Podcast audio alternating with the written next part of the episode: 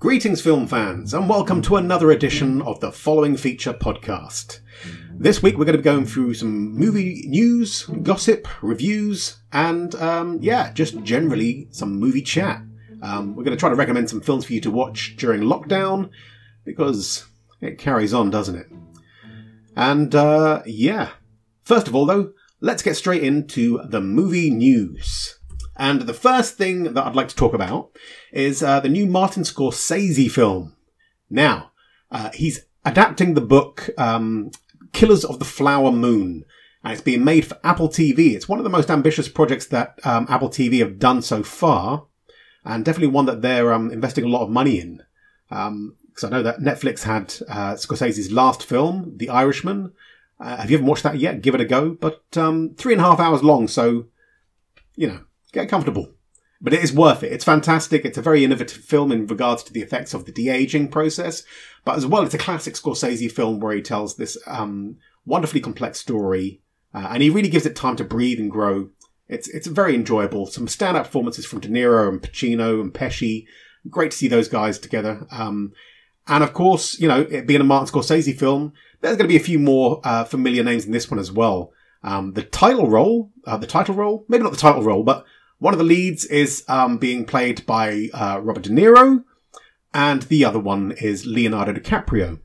Now, no huge surprises there. They're both very fond of working with Martin Scorsese, and they've both done some great work under Martin Scorsese. I mean, you know, De Niro has been a long time collaborator and easily one of the finest actors of all time. So, um, always looking forward to seeing what he does, especially under Scorsese, who, you know, their relationship works because they know how to get the best out of each other.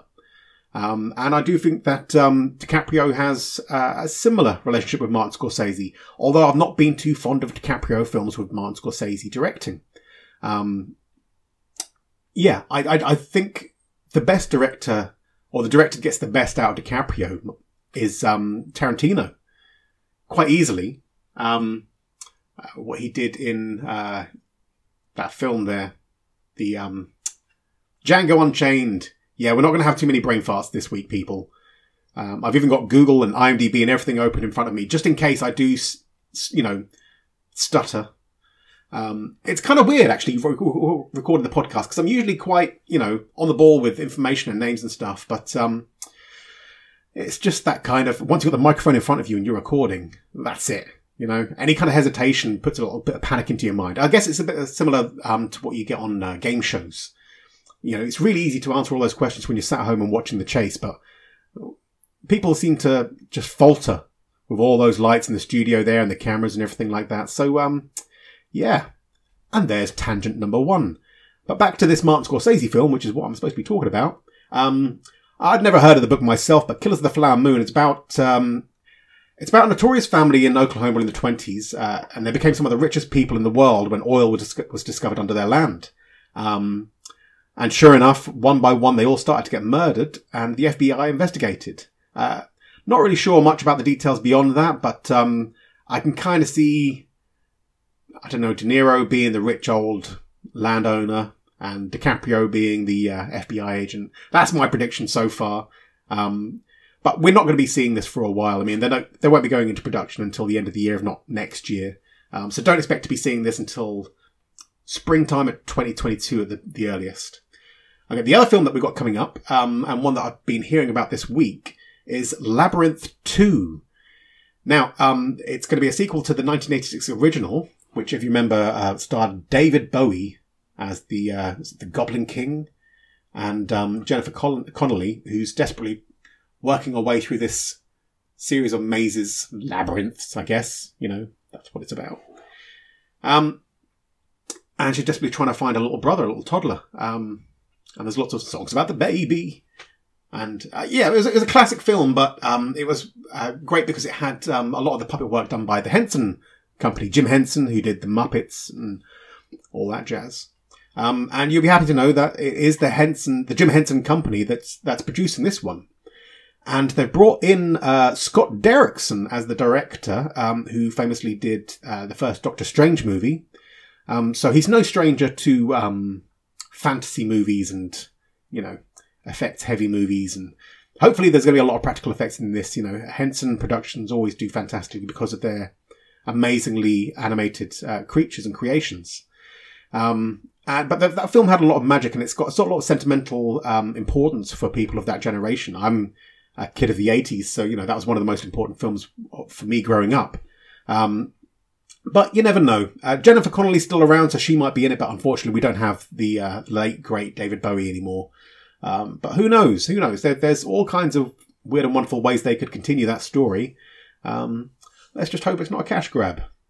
Okay, the next bit of information is regarding Planet of the Apes. Now, at first I put down this is about Planet of the Apes 4.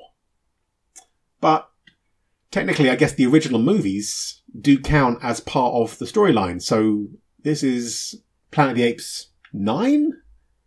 Um, but then again, some people like to count the um, uh, the Tim Burton reboot with Mark Wahlberg. Yeah, unfortunately, that did happen. Um, I mean, it's it's not really a continuation of the story; it's a retelling of the story. So I don't really see it as part of the series. Um, so this is Planet of the Apes four slash nine, definitely not ten. But anyway, that's not really important. Uh, the important thing is um, who's making it. Um, well, uh, the director that's been uh, tied to the project so far is Wes Ball, who made the uh, Maze Runner trilogy. I'm not too familiar with those movies. I did watch the first one, but um, I, I, I kind of felt like I wasn't the demographic. Like it wasn't really appealing to me. And the same way that like the Hunger Games didn't really grab me at first, and definitely not the Harry Potter films.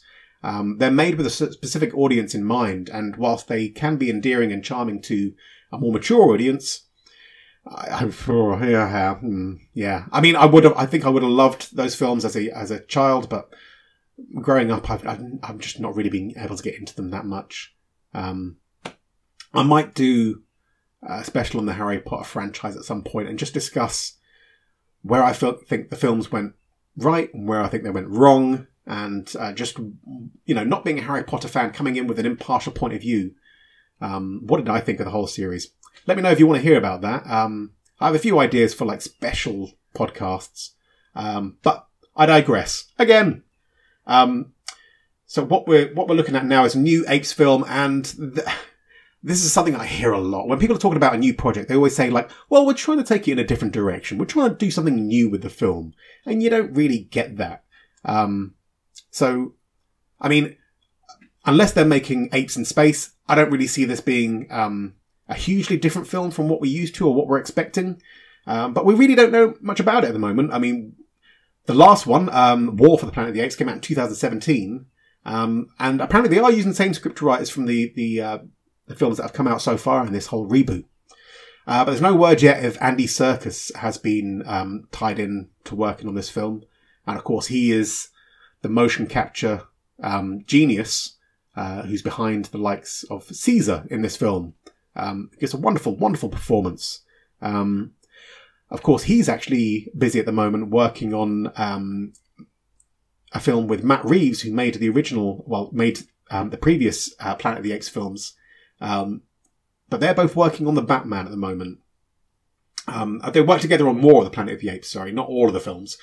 But Andy Serkis has been in all the films, and, and he's actually playing Alfred in Matt Reeves' Reeves' The Batman um, which I've just heard actually is about to continue production because they've been given the go ahead. Um, this is a story that's breaking on The Guardian today. Apparently, uh, the film industry in this country has been given the go ahead to um, be- resume production of large films um, within the guidelines of uh, COVID 19 restrictions. Um, it's going to be a difficult one because, you know, it's, it's, I, I guess with Hollywood, they can afford to do a lot of testing, a bit like um, we're seeing in sports at the moment. Um, you know, so they, they probably can do it, but I imagine they'll probably be doing the smaller scenes to begin with whilst they kind of ease back into it and find their feet. Um, the whole series of testing and everything with all the production crew. I don't know if you've ever been on a film set, but there are a lot more people than you realize.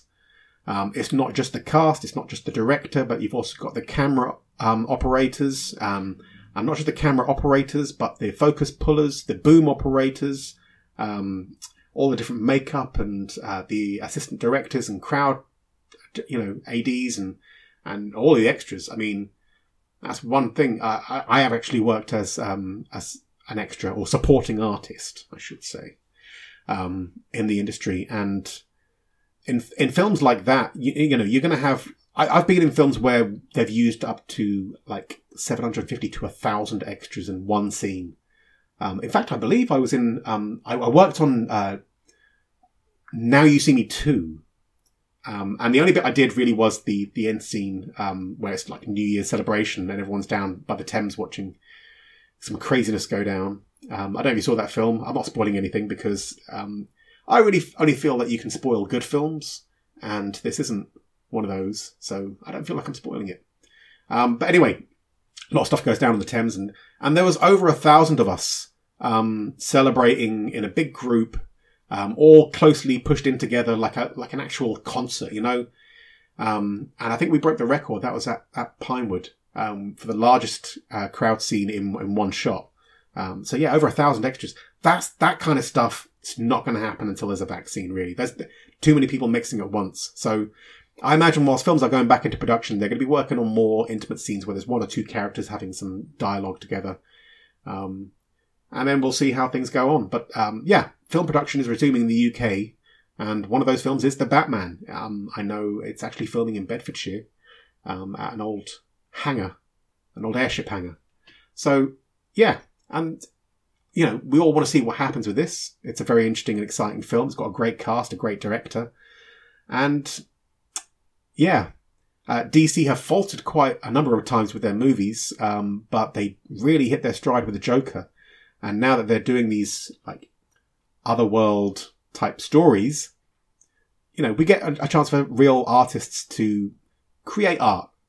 And I do think the Batman, it's, you know, that there are so many different Batman stories that can be told. Apparently, this one's based on the the um, uh, the Long Halloween or something like that. Um, but yeah, looking forward to seeing that. Um, no real word of when it's going to be released now because everything's been pushed back. But uh, as soon as we have more information on that, we'll let you know. But Planet of the Apes, there is a fourth film coming. Uh, we don't really know what it's going to be about yet. Um, apes in space, that's what I'm hoping. Um, but we'll see. Uh, more news on that to come. Ryan Gosling has made the news in the last couple of days because he has actually, apparently, he put forward um, a proposed idea for the Wolfman.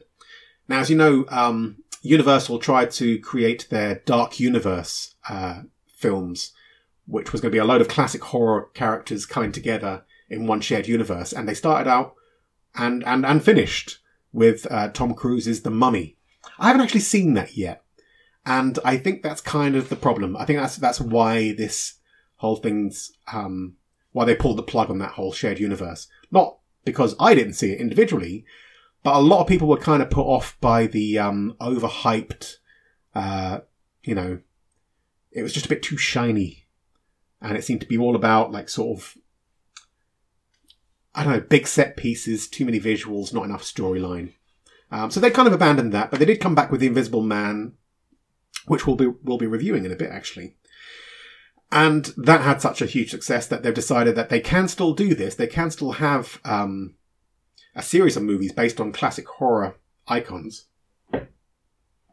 And Ryan Gosling's actually come forward with a, a proposed idea for The Wolfman, where he plays a news anchor that has to deal with an affection which turns him into the Wolfman. I mean, that's really all we know. I mean, it's a classic story that's been told a, a thousand times. Um, personal favourite, of course, is uh, An American Werewolf in London. Um, good God, I've got that on Blu-ray, and it's it still stands up. It's such a wonderfully um, disgusting film with its uh, great effects. Um, one of the first films to actually get, I think, one of the only horror films to get um, an Oscar for its uh, makeup and special effects. Um, although I think the Wolfman, the, the Benicio del Toro one that came out about 10 years ago, I think that won an Oscar for special effects as well. So if you're looking to win an Oscar for like special effects, and just to clarify, um, special effects are the practical ones, visual effects are the computer generated ones. Um, so when I talk about special effects, I'm not talking about lightsabers and Star Wars. I'm talking about um, someone's face distorting with the use of uh, like a, a latex mask and animatronics. Um, so yeah, uh, Ryan Gosling wants to play the, the Wolfman. He's put forward an idea which Universal have actually apparently said, yeah, okay, we're interested. We're going to do that. But that's it. That's all we know at the moment. That news only just broke, I think, yesterday. Um, so watch this space. As soon as I know more about that, I'll let you know. I'm I am a Ryan Gosling fan. I do think he's a very fine actor. Um, Drive, I thought that was the film that really endeared me to him. I thought he was absolutely mesmerizing in that, and um, I really really enjoyed uh, Blade Runner uh, twenty forty nine. Is it twenty one forty nine? The Blade Runner sequel um, by Denis Villeneuve. I thought he just did a fantastic job. It was a wonderful film. And it's really hard to do a sequel to such a classic film and make it stand shoulder to shoulder with the original as well. Um, so I'm interested to see what Ryan Gosling does next. Uh, he's, you know, as I say, he's an actor that I, I greatly admire, and um, I think he could bring something different to that role. And you know, the whole idea about it being a news anchor um, and putting it in the public eye like that, it's it's a different take on it, but I'm sure there'll be some cliches there for us to uh, pick apart. The last bit of news is regarding the latest film from Edgar Wright. Now, if you know Edgar Wright, he is probably most famous for doing the Cornetto trilogy, which was um, Shaun of the Dead, uh, Hot Fuzz, and The World's End.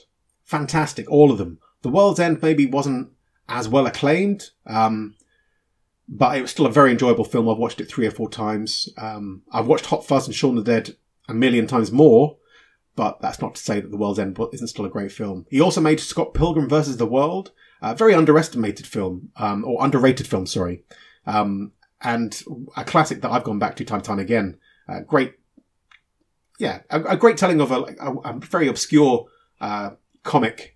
Um, yeah, but um, Edgar Wright did fantastic stuff with a great cast as well. You forget who's in that film. Um, it's not just Michael Cera who plays the lead role, but uh, his housemate's Kieran McCulkin. Is it Kieran Culkin? Do we think Macaulay Culkin? Yeah, I don't know why. I think because Macaulay Culkin played Kevin McAllister, I'm always trying to put that muck in there somewhere. Um, well, I've got to get the muck out. So, um, yeah, Kieran Culkin, but it also has um, Brandon Routh, uh, who was uh, Superman in Superman Returns. Uh, has Chris Evans, who played Captain America for many years, um, who apparently gave himself a severe headache with that furrowed brow all the way through the film. But I digress. Oh, yeah, the last film he did was Baby Driver, which was um, probably Edgar Wright's best film so far, although um, it has a bit of stigma attached to it now because of Kevin Spacey. Um, whilst I don't endorse uh, Kevin Spacey as a person, uh, as an actor, he was absolutely fantastic. And I don't think this film should be tarnished with his reputation away from, you know, when he's not acting. I, I know that he's completely responsible for his actions, and um, I do not condone what he did in any way, shape, or form. Um, but at the end of the day, the art is the art, and he did a great job acting in that film, as he has done in many films. Um, he's not a great actor because of his sordid history and the way he treats people. So I don't think saying that he's a great actor is you know, giving him the green card and saying like kind of all of it's acceptable because you you were great in American Beauty. It's not really how it works. Um, but Baby Driver is a fantastic film, uh, and it's it's you know it's one that I've watched so many times because I don't know. It's the pace, um, the dialogue, the camera work, the editing, um, the music. Uh, it's all fantastic. It's absolutely a brilliant film, and so I'm really really excited to see what he does next uh, and his sixth movie uh, could be his most ambitious. Um, it's called Last Night in Soho, and it's his first psychological horror film. Uh, set in the 60s and rumoured to involve time travel, uh, it stars Matt Smith, as you may know from Doctor Who and the god awful Terminator Genisys. Um, he'll also be appearing in the upcoming Morbius, starring Jared Leto. Um, Anya Taylor Joy is uh, the lead actress. She's uh, probably best known for Peaky Blinders and uh, Emma um, and she's also in the upcoming uh, Marvel film, The New Mutants. Although I do think that's a Marvel Fox film, so let's it's not quite in the MCU. And um, um, also in the film is uh, Thomasin McKenzie, who um, I know mostly from uh, Leave No Trace, uh, the Debra Granik film.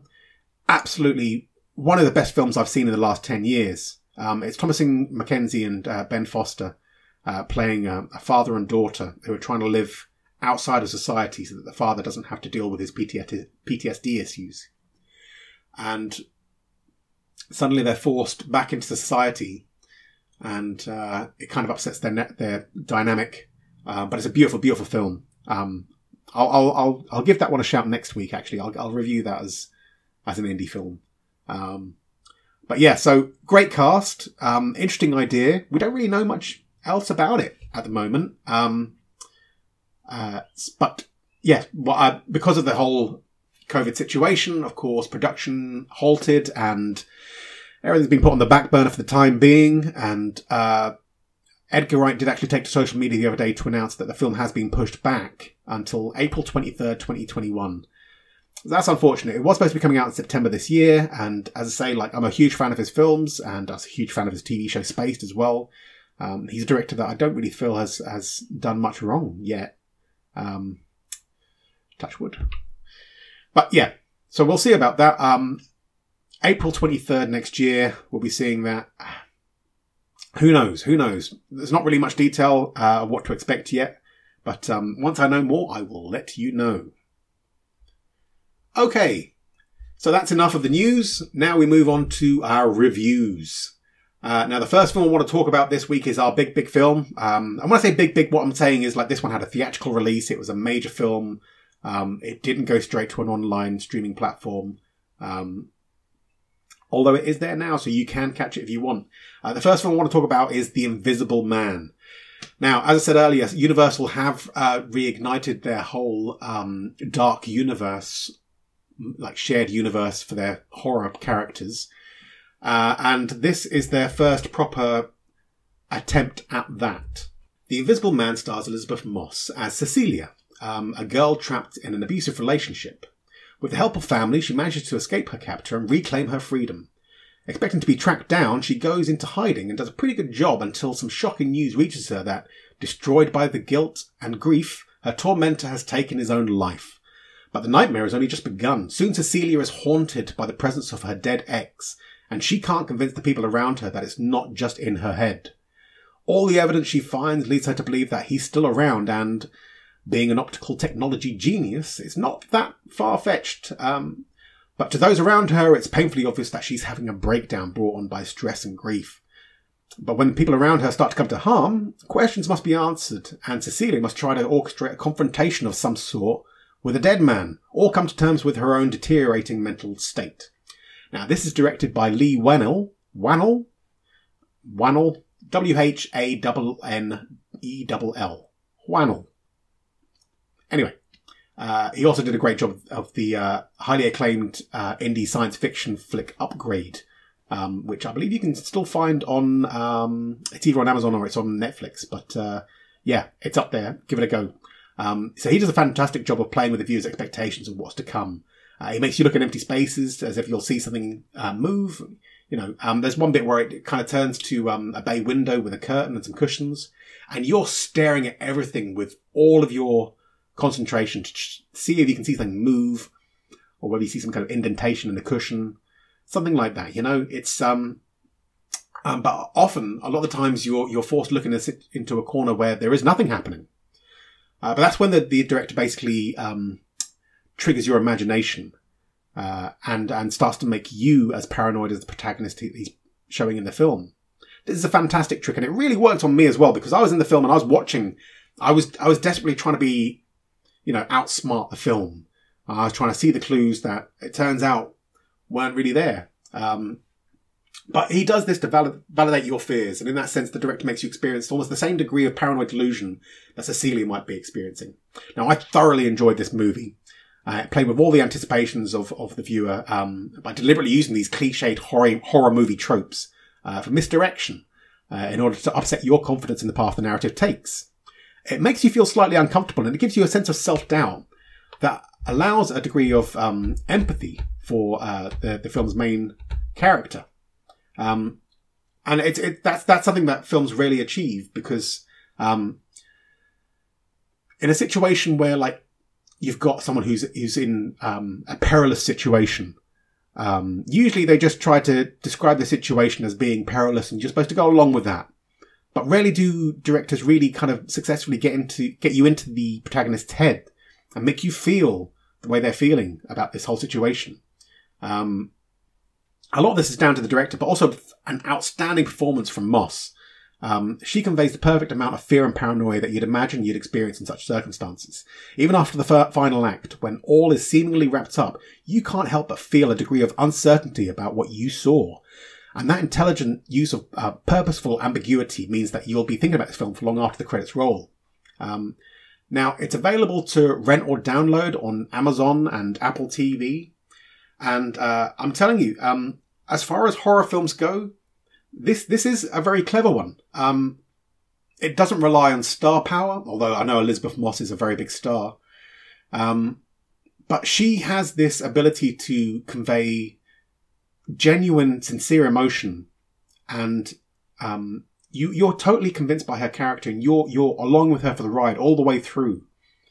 Um, it, it really does, uh, you know, it, as I say, it, it plays with different um, cliches that uh, you you come to expect, and um, it deliberately uses that to to throw you off the scent. And yeah, I think there's there's enough here where there's enough that goes unexplained that, uh, as I say, engages your imagination um, and and makes you feel kind of uneasy with the situation that you're completely drawn in and you're along for the ride, hundred percent.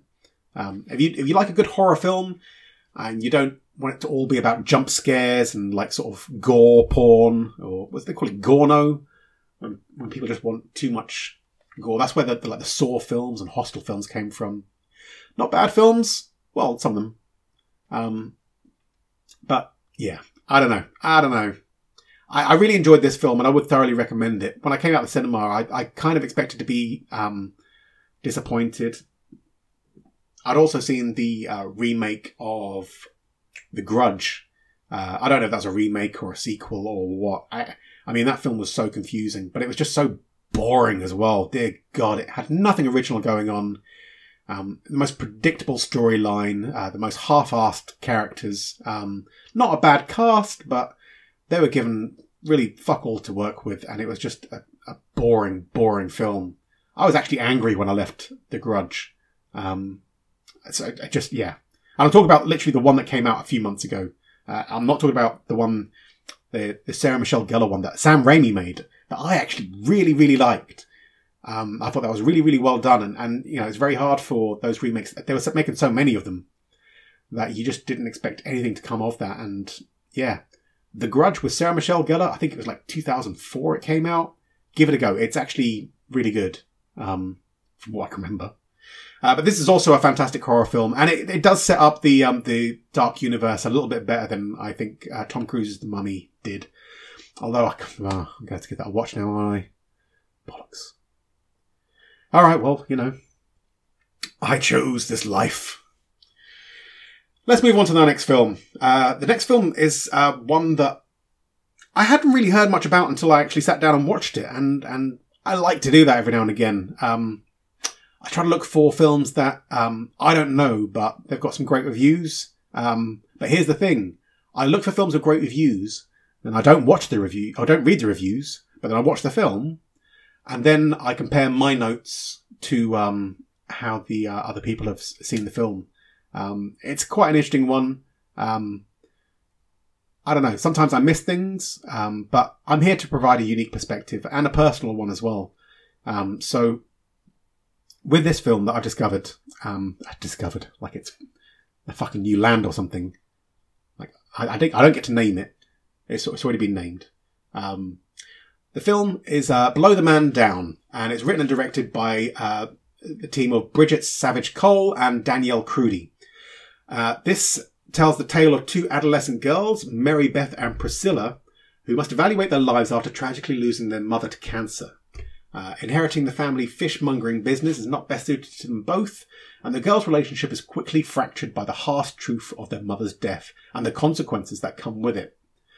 Determined to drink away her sorrows, Mary Beth finds herself in bad company and unknowingly puts herself in danger. This leads to a confrontation that ends in more tragedy, but this time by her own hands. Sibling squabbling is immediately put on the shelf as Priscilla fights to do what's best for her sister and their already, fragile grip on their existing problems. Can they live with what they've done regardless of the justifications? Once a sizable amount of money is thrown into the equation, complications quickly mount and the two girls are in over their heads. And whilst it may be a small town, their family's legacy might mean that they have bigger fish to fry than they're used to. The film is swimming in charm and from its sweet, naive protagonist to the gangster grannies, Blow the Man Down is full of wonderfully endearing characters and a plot that's complex but not complicated. Uh, this simple story of a family you're this, well, basically, it's a, it's a simple story of a family that you're born with, uh, as opposed to the family that you grow up with. Um, and it's as amusing as it is absorbing. Um, whilst never fast paced, it's compelling enough to make it seem a lot shorter than its 90 minute runtime. Um, I sat down to watch this film knowing that some people had praised it and it had like a good Rotten Tomato score and stuff like that. Um, and to be honest, as I said earlier, I just use this to kind of pique my interest um, and just to kind of seek out things. It doesn't always work out. Sometimes I, I, I think I found a hidden, hidden gem or some kind of treasure and um, turns out to be a self-indulgent piece of crap. Um, but, you know, the pursuit is the, is the fun of this. And um, when I sat down and watched Blow the Man Down a couple of days ago, I was absolutely mesmerized. You know, it's it's it's a very easy sto- story to follow. It doesn't get overcomplicated and it doesn't try to bite off more than it can chew.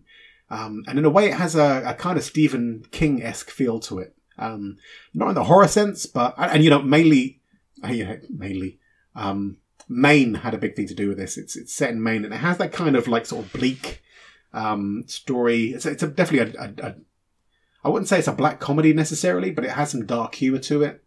Um, and what I really found this was it had that kind of vibe of Stand By Me. There's there's horror and tragedy, but there's something simple and quirky about the setting that just um, yeah makes it sweet um, and makes it an engrossing film. Really, um, I say that the, the, the 90 minutes that it was on just kind of flew by because um, you really want to see what's going to happen to these girls, whether they're going to be able to resolve the situation without you know, making things much worse, um, or where everything's going to come back and, and just bite them in the ass and explode, you know, and just destroy their lives. You you really don't know, and and the film isn't looking to um, meet anyone's expectations.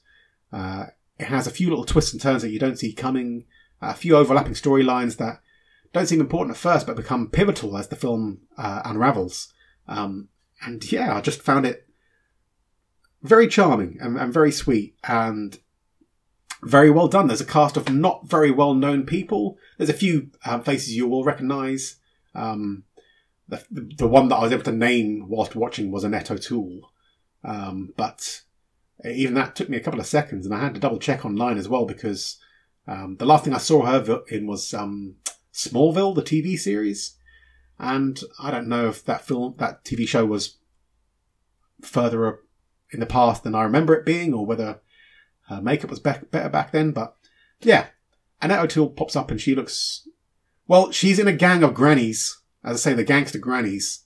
Um, and she doesn't seem like she's out of place, really. Um, but yeah, a wonderful cast. Uh, really well written and directed. Um, I've, I've not heard of these ladies, Bridget Saville and Danielle Krudy before, but I will be see- seeking other films which have them attached to them because their approach to filmmaking is obviously one um, of a great understanding and uh, and passion. Um, the simplicity of the storytelling um, and the beauty of, of the the way the film's put together and and you know filmed and written and directed. It's it's, it's all very well done. And I guess I I've said enough about it really, but it's on Amazon now. Uh, give it a go. It's it's a very charming, sweet, heartwarming film, and I think you'll really enjoy it. Um, right. Now, coming up to our last review. Uh, it's actually a film that I watched uh, a few years ago, but I've, I've actually come back to a couple of times, and it's one that I kind of push on other people.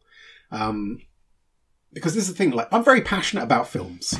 Um, I really love them. I, I love just kind of, just, you know, suspend disbelief for a good 90 minutes or so and just, just allow yourself to, to be taken in by a story and, and just be engrossed in, in the characters and the plot and, and the world that it builds.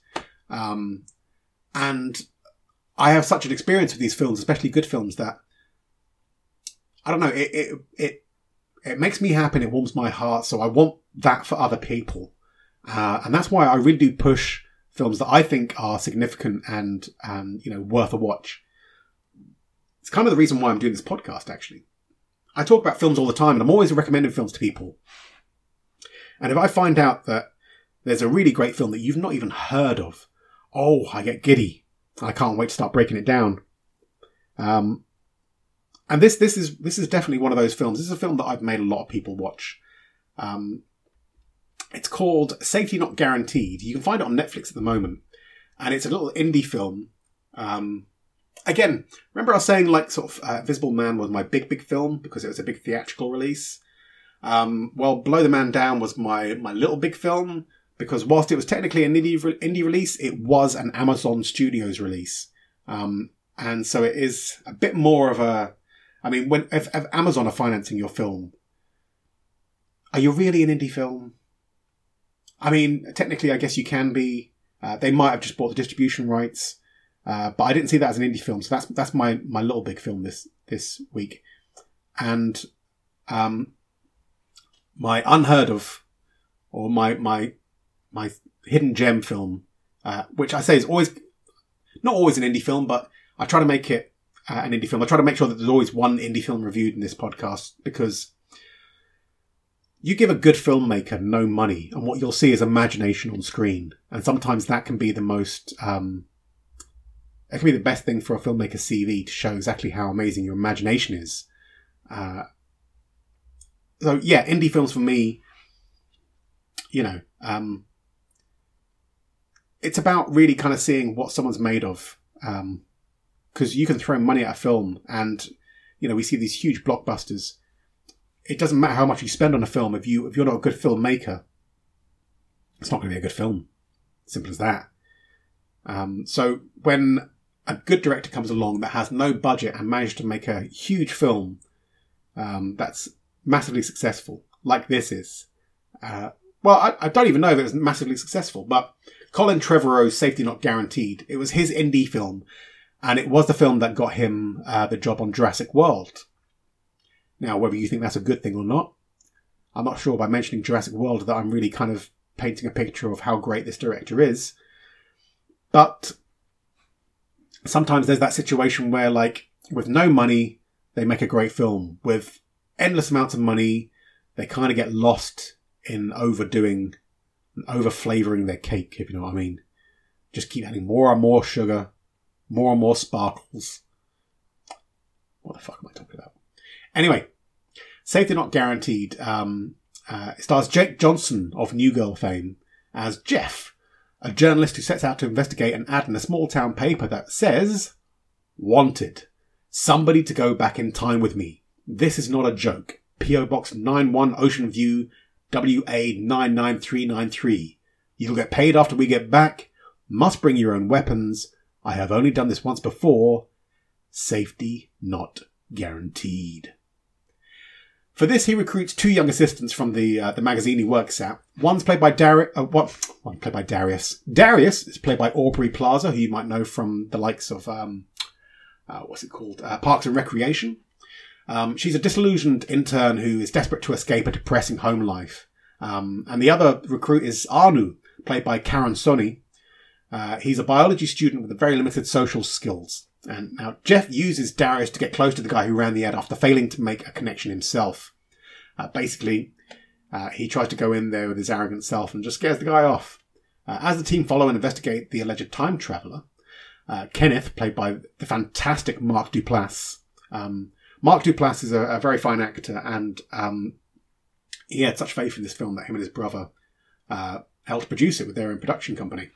Um, but he plays Kenneth, our time traveler, time allegedly time traveling protagonist. Uh, and it becomes clear that there's more to this guy than some joke ad. He's serious, but is he dangerous? Uh, as Darius becomes fascinated by this stranger's unusual and mysterious ways, the others end up sa- sidetracked with their own pursuits, mainly of love. Uh, for Jeff, it's an opportunity to rekindle a long lost love that uh, might be more than an exaggerated memory of something that no longer exists while Anu still longs to find his first love and become the man he wants to be. Uh, and with the arrival of some Men in Black type investigators, the team must take a fresh look at the world they face uh, and and see the reality they're waking up to. Um, basically, uh, they're they're they're coming to realise that they might not fully understand the situation they're in. They might have made some assumptions, um, and they're not entirely sure what's going on. Um, but the mystery man they they fear they might have underestimated. Um, they start to wonder if they've left Darius in a situa- situation where she's not as safe as they once believed.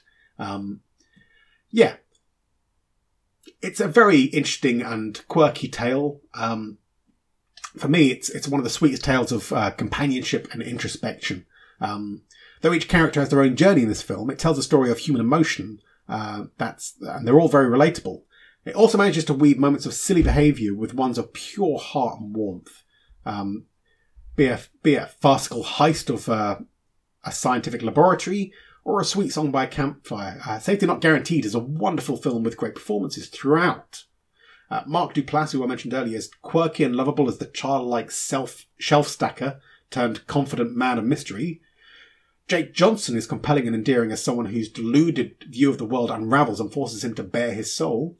And Aubrey Plaza plays her character with just enough vulnerability and sincerity, vulnerability and sincerity that you go from rolling your eyes at her in the beginning uh, to being invested in her pursuit of happiness towards the end. Um, it'll warm your heart so much that you might even need a hug afterwards. I actually wrote that down because that's that's how I felt after I watched it. You know, it, it's one of those things that as these characters um, go through the uh, the events of that's happening around them and and those which directly affect their personal lives, um, it kind of hits a few personal notes and kind of makes you empathize with the characters a bit more because they're talking about basic human emotions here. Um, uh, the desire to love and be loved, um, and just kind of trying to see yourself for who you really are, um, and not project this image of who you think you're supposed to be. Um, so I think it's it's wonderfully introspective in that way, um, but it's also a very sweet story. Um, there is a lot of emotion involved, uh, and for me, I, I, really, I don't know, I, it was hard to identify with any character individual because, as I say, as each character goes through their different trials and tribulations, um, you find yourself like being able to empathize with each one of them in a, in a unique way, and you can identify with their story because um, there's a version of it in all of us, uh, in all of their their um, storylines. But yeah, I found it to be absolutely charming. It's a film I've gone back to time and time again. I'm not sure when it came out. It's been out for a few years now, but it's on Netflix, um, and it's thoroughly worth your time. Um, it's a very sweet film. Uh, I would actually say it's a pretty decent date movie, but um, uh, what, who's gone on a date these days? You know what I mean? It's it's just not happening right now. So yeah, um, that's pretty much it for my uh, news and reviews this week. Um, the one thing I did want to end on is um, I, I, forgot to mention it last week, but it's uh, in regards to mental health awareness. Uh, I know it is Mental Health Awareness Month, and um, I, like many people, I've had my run-ins with mental health issues in the past, and um, in this situation at the moment, when we're all in lockdown, we can't do the things that we'd normally do. We can't have the um, social interaction that we'd normally rely on for our well-being and our, our happiness. Um, we all want to be around our friends and family again as soon as possible. Um, a lot of us are missing work. Um, as I say, I work in the film industry and I get to meet just a plethora of crazy, weird, wonderful, and brilliant people. Um, I'm making new friends every week and uh, having experiences that I never thought I would have. Um, so I, I, thoroughly miss all of that, and it does it does weigh on me after a while. Um, unfortunately, I've had to, you know, uh, claim universal credit during all of this because that was my only option, and it's put me in a situation where, um, you know, life seems hard, and it's it's a struggle. It's a struggle to motivate yourself in the morning. It's a struggle to um, really find a purpose with your day and um, yeah, I know that a lot of you out there are also struggling day to day with this kind of thing. And um, I just want you to know that you're not alone. There's a lot of us going through this. Um, if you ever want to speak to anyone and you don't really have anyone to reach out to, if you want to reach out to anyone that knows you and spill your guts to a complete stranger, um, give me a shout. Uh, drop me a message.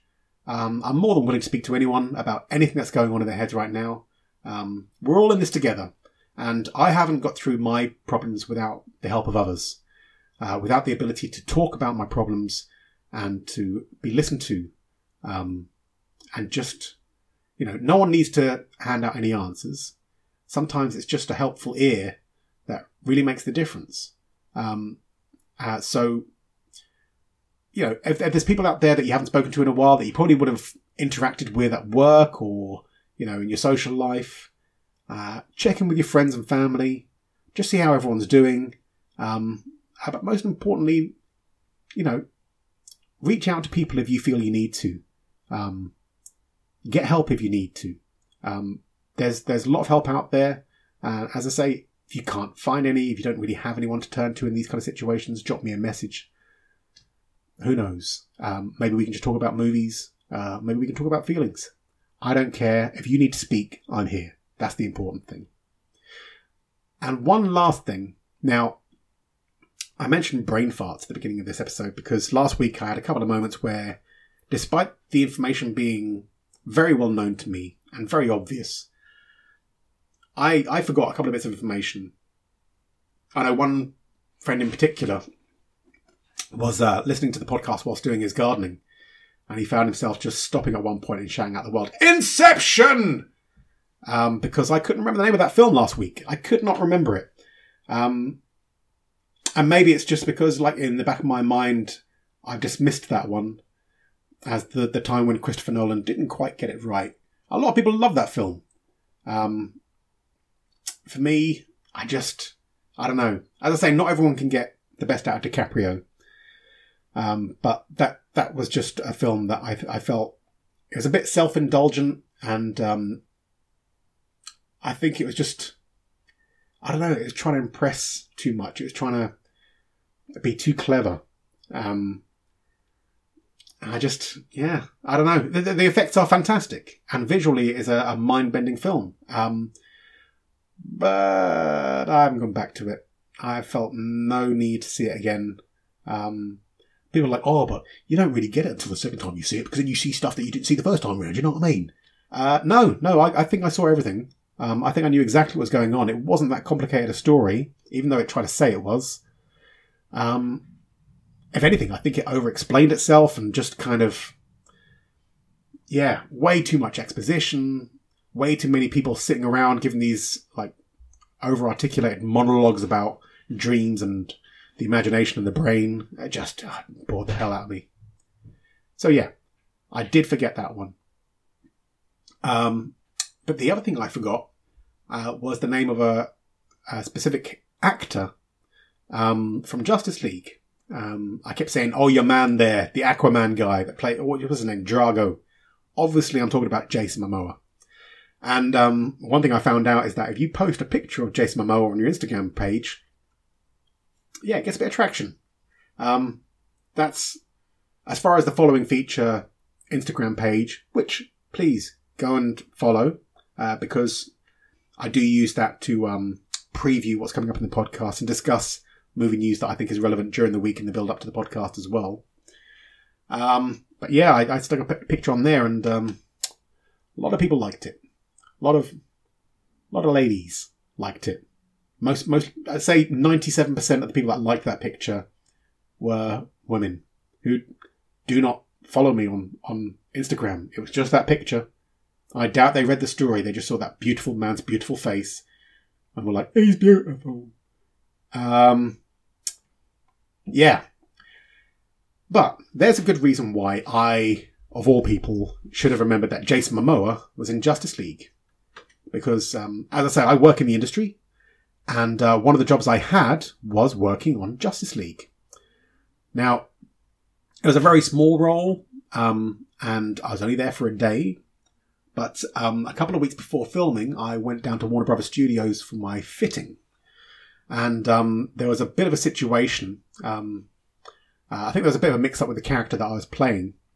and um, I was brought in, and um, I basically received a couple of phone calls beforehand saying, "Listen, are you going to be all right to be clean shaven for this role?" And I was like, "Yeah, absolutely. It's not a problem. You know, it's a big film. I, I can do it. You're paying me, so that's fine." Um, I didn't think anything of it, but then someone else um, uh, from the casting agency called me back and said, "Listen, uh, I know you spoke to my colleague about this role earlier, but did they mention about being clean shaven?" I said, "Yep, yep, they mentioned it." And they're like, "Okay, and, and that's all right." I'm like, "Yep, that's absolutely fine." Um, as the fitting was the next day, and I had quite a sizable beard at the time, I thought, "Bloody hell! If I turn up tomorrow and I don't have a clean shaven face, I'm going to be in in the in you know in the bad books. I'm going to be in the doghouse because they they you know, two people called me to you know mention being clean shaven. So I did. Got rid of the beard, clean shaven, looking all nice and smart. Turn up the following morning for my uh, fitting. The first thing the casting director says when she sees me, or the first thing the um, crowd AD says, says when they see me is, "Where the fuck is your beard?" Which took me by surprise, really, because you know I, I was quite proud of the fact that I was coming in there with a clean shaven face and you know looking all smart and presentable. However, turns out uh, because of the role that I was playing um, and because of my gingerness, um, my beard was pivotal pivotal to me getting that role. And when they saw me clean shaven, they hit the roof. They were not pleased at all, and it was a very awkward situation uh, which involved them going back to the agency and then the agency coming back to me and, and just this whole thing, which was uh, very stressful. But they decided that they would uh, endure. It was two weeks before we filmed, so they told me I needed to try my hardest to grow my beard back as much as possible. Now, I'm not a scientist, um, but I'm, I'm pretty sure that even with all the willpower in the world, you can't just make your beard grow. And I tried. I think every teenage boy has tried. Um, but yeah, luckily, um, you know, two weeks, my, my beard grows pretty fast, and I thought I can do that. But they weren't so sure. So halfway through um, trying on my costume, and when I say halfway through, like I had a pair of trousers on, nothing else. Um, they said we better check to make sure that we have a contingency in case he's not able to grow enough beard back in time. I've never known my beard to be this crucial, but here we go. So they send me um, bare chested across uh, to another part of Warner Brothers Studios where they're doing the hair and makeup. And they basically have a series of beards, fake beards, that they're going to attach to my face, take pictures, and try to work out you know, what's the best option? And I knew it was going to be, a, a, a, it wasn't going to work because the first was a blonde beard, the second was a brown beard, and the third was a black beard. Uh, and seeing as that they really wanted my gingerness to be showing through, um, yeah. But I still had to stand around with these silly trousers on, um, bare chested, and I'm not in great shape, I'll be honest with you. Um, I think dad bod would be uh, a compliment. Um, but yeah, so I'm stood there, stupid trousers on, big pasty belly sticking out, stupid, like, black beard glued to my face, which didn't look right at all. And in walks Jason Momoa. He's there to have his hair done as well. And he's striding in, confident, beaming. Um, and one part of the story that always seems to catch, um, well, my sister's attention, if any, anyone else, uh, he's just wearing a sarong. Like he hasn't got dressed yet because he's coming out to get his hair like um, washed and had extensions or whatever put in and, and done how it needs to be done for, for Aquaman. Um, so he comes in just wearing a sarong and carrying a big stack of vinyl under his arm. And, you know, I'm, I'm trying to like sort of give him the nod, like kind of, sup, dude. Um, but he just looks at me, the, the, way I'm dressed and the way I'm looking, he's just giving a look of like, what the fuck, dude? And I'm, I'm trying to like, with my facial expressions, explain to him that this wasn't my idea, um, which I shouldn't have to. But, you know, it's just, whenever that happens and your first interaction with someone who's that cool and, and you're just really not looking cool, yeah, it was a problem. I, I was a bit embarrassed, but um, thought nothing of it. Um, anyway, he's got this stack of vinyl under his arm, and I'm thinking to myself, like, is he going to be one of those pretentious, uh, you know, actor types that's got this collection of rare bluegrass and jazz from the 1920s and going to crank it out and lecture people on the importance of New Orleans in the music history of I, I don't know you know you know it's just it's one of those situations where like sort of I was gearing myself up to be I don't know struggling to resist rolling my eyes at the pretentiousness of it all. And of course I was completely completely way off. He puts the first record on and I'm talking about v- proper vinyl record and what starts playing but old school GNR Guns N' Roses I, I don't know why I was expecting anything different really uh, as he started stomping around and like sort of, you know, moshing or headbang or whatever, you know, he's really getting into the music. I'm an old rocker too. Like I've, you know, I've, I've been to hundreds of concerts and, and given myself what must be like neck injuries that I'm still dealing with.